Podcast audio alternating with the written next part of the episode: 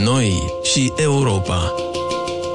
Vorbim pe înțelesul tuturor despre relațiile politice și economice din Uniunea Europeană cu impact asupra Republicii Moldova.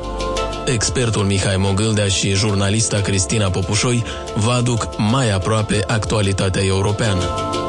Noi și Europa, rubrică realizată în colaborare cu Institutul pentru Politici și Reforme Europene.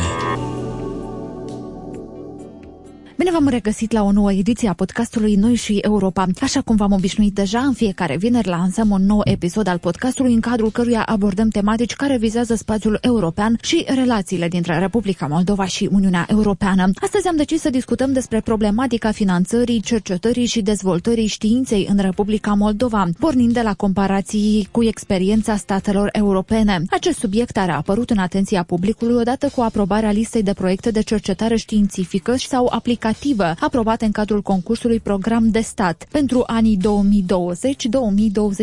Ca de obicei, alături de mine este expertul Institutului pentru Politici și Reforme Europene, Mihai Mogâldea. Mihai, mai întâi de toate, de ce ar fi important să alocăm bani pentru cercetare în una dintre cele mai sărace țări din Europa, cum este Republica Moldova?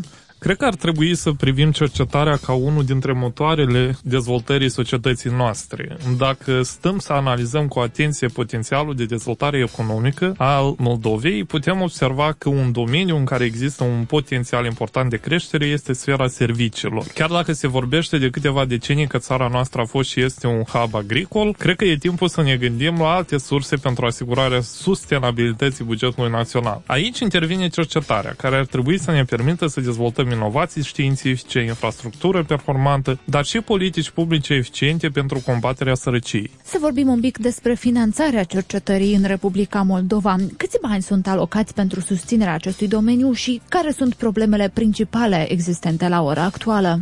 Conform programului național în domeniile cercetării și inovării 2020-2023, în acest an au fost alocați peste 374 de milioane de lei pentru domeniul de cercetare, iar pentru anii următori este preconizată reducerea acestei sume până la 360 de milioane de lei. Această sumă reprezintă aproximativ 0,2% din PIB-ul Republicii Moldova. Dacă ne uităm la experiența Uniunii Europene, putem vedea că Bruselul și-a fixat drept obiectiv atingerea unui prag de 3% din PIB PIB-ul cumulat pentru anul 2020, iar la nivel global finanțarea cercetării este în medie de peste 2,2% din PIB. Deci există o diferență între cer și pământ între formula de finanțare a cercetării în Republica Moldova și Uniunea Europeană. Un alt aspect interesant este modul în care sunt repartizate fondurile programului național în domeniile cercetării și inovării. Circa o treime din bugetul de 374 milioane de lei sunt destinate finanțării instituționale și dezvoltării infrastructurii, iar alte două treimi din bani au fost direcționați pentru concursul de proiecte în domeniile cercetării și inovării. Asta înseamnă că o instituție de cercetare sau cercetătorii afiliați sunt într-o proporție destul de mare dependenți de câștigarea concursului de proiecte. E o problemă de sustenabilitate care trebuie examinată atent de autorități. O a doua problemă pe care o văd eu este modul în care va fi asigurată descentralizarea cercetării de sub subordinea Academiei de Științe către centre universitare, proces care este deja în plină desfășurare. Este de urmărit în ce măsură acest proces va facilita dezvoltarea numărului programelor de doctorat și postdoctorat și creșterea atractivității cercetării în Republica Moldova pentru tinerii specialiști.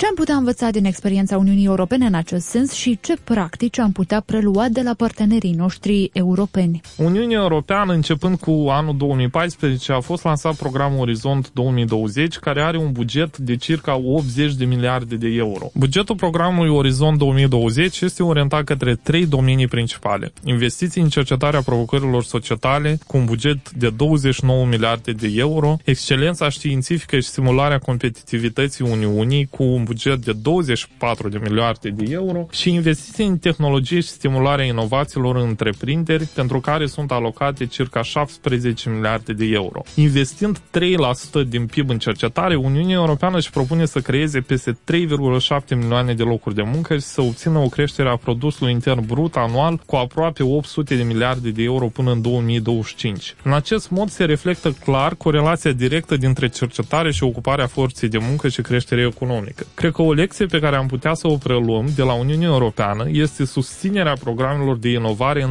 întreprinderile private, care ar fi cointeresate astfel să-și dezvolte capacitățile de producere. De pe urma acestui exercițiu ar beneficia atât mediul privat cât și statul prin acumularea de taxe și creșterea ratei de ocupare a forței de muncă. Interesantă această comparație pe care am făcut-o cu um, importanța și investițiile care se fac pentru cercetare în Uniunea Europeană și în Republica Moldova. Sperăm că peste câțiva ani și aici cifrele vor fi îmbucurătoare și știința va ocupa un loc de cinste, așa cum ar trebui să se întâmple, dar deocamdată acesta a fost podcastul pentru ziua de astăzi. Vă așteptăm vinerea viitoare să discutăm noi subiecte care ar lega Chișinăul de Uniunea Europeană.